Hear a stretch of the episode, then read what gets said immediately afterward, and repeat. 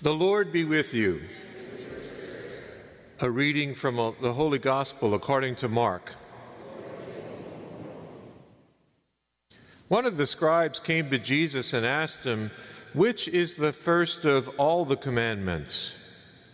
Jesus replied, The first is this Hear, O Israel, the Lord our God is Lord alone.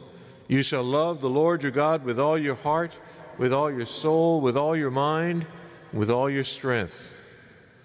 And the second is this you shall love your neighbor as yourself. There is no other commandment greater than these. The scribe said to him, Well said, teacher. You are right in saying that he is the one and there is no other than he, and to love him with all your heart, with all your understanding, with all your strength and to love your neighbor as yourself. This is worth more than all the burnt offerings and sacrifices. When Jesus saw that he had answered with understanding, he said to him, You are not far from the kingdom of heaven. And no one dared ask him any more questions. The Gospel of the Lord.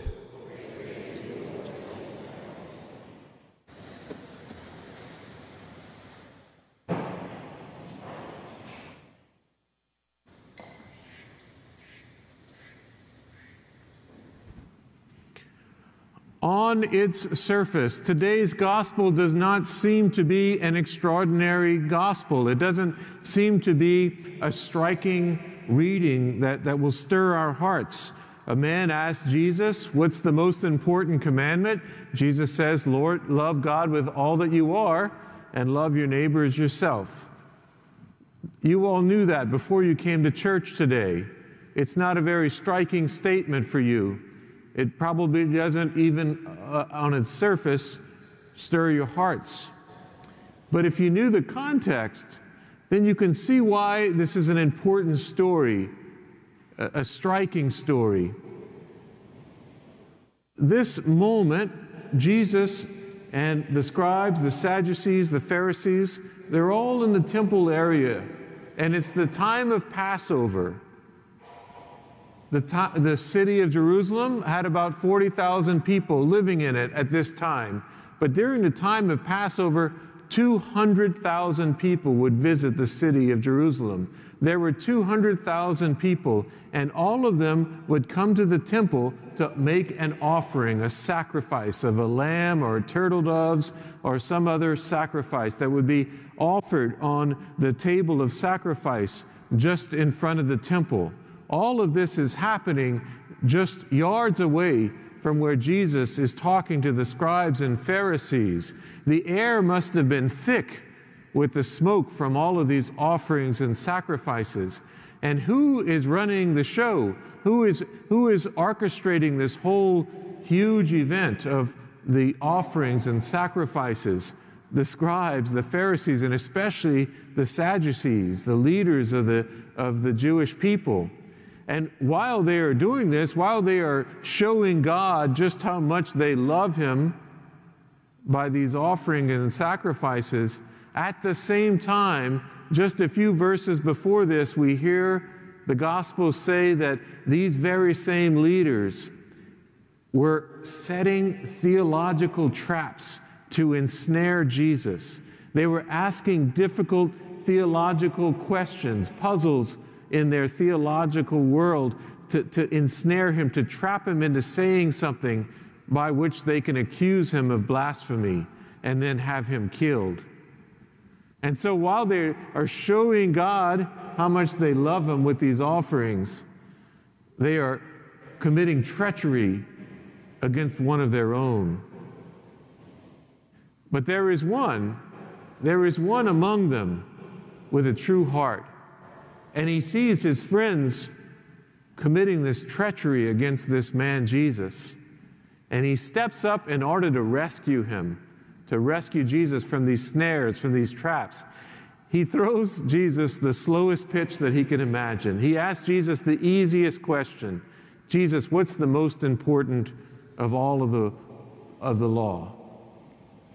And Jesus answers the way any rabbi would have answered in that day Hear, O Israel, the Lord is one.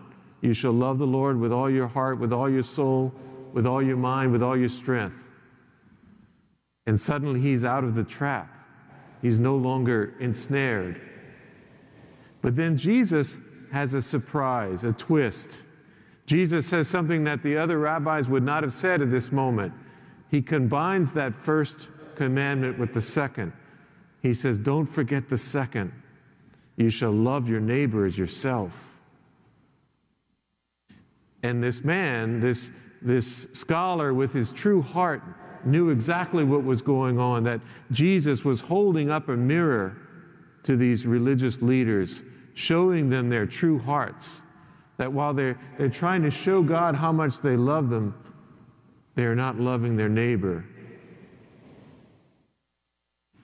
The end of today's gospel says that they could ask him no more questions. They were shamed into silence.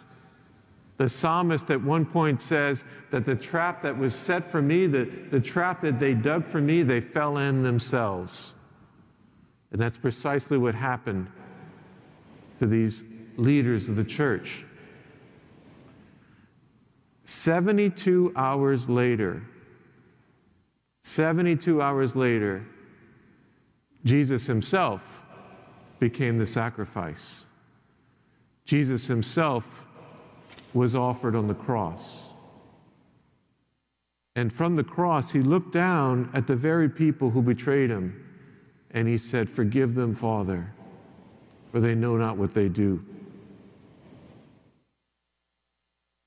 Like those ancient Jews, we too approach the table of sacrifice.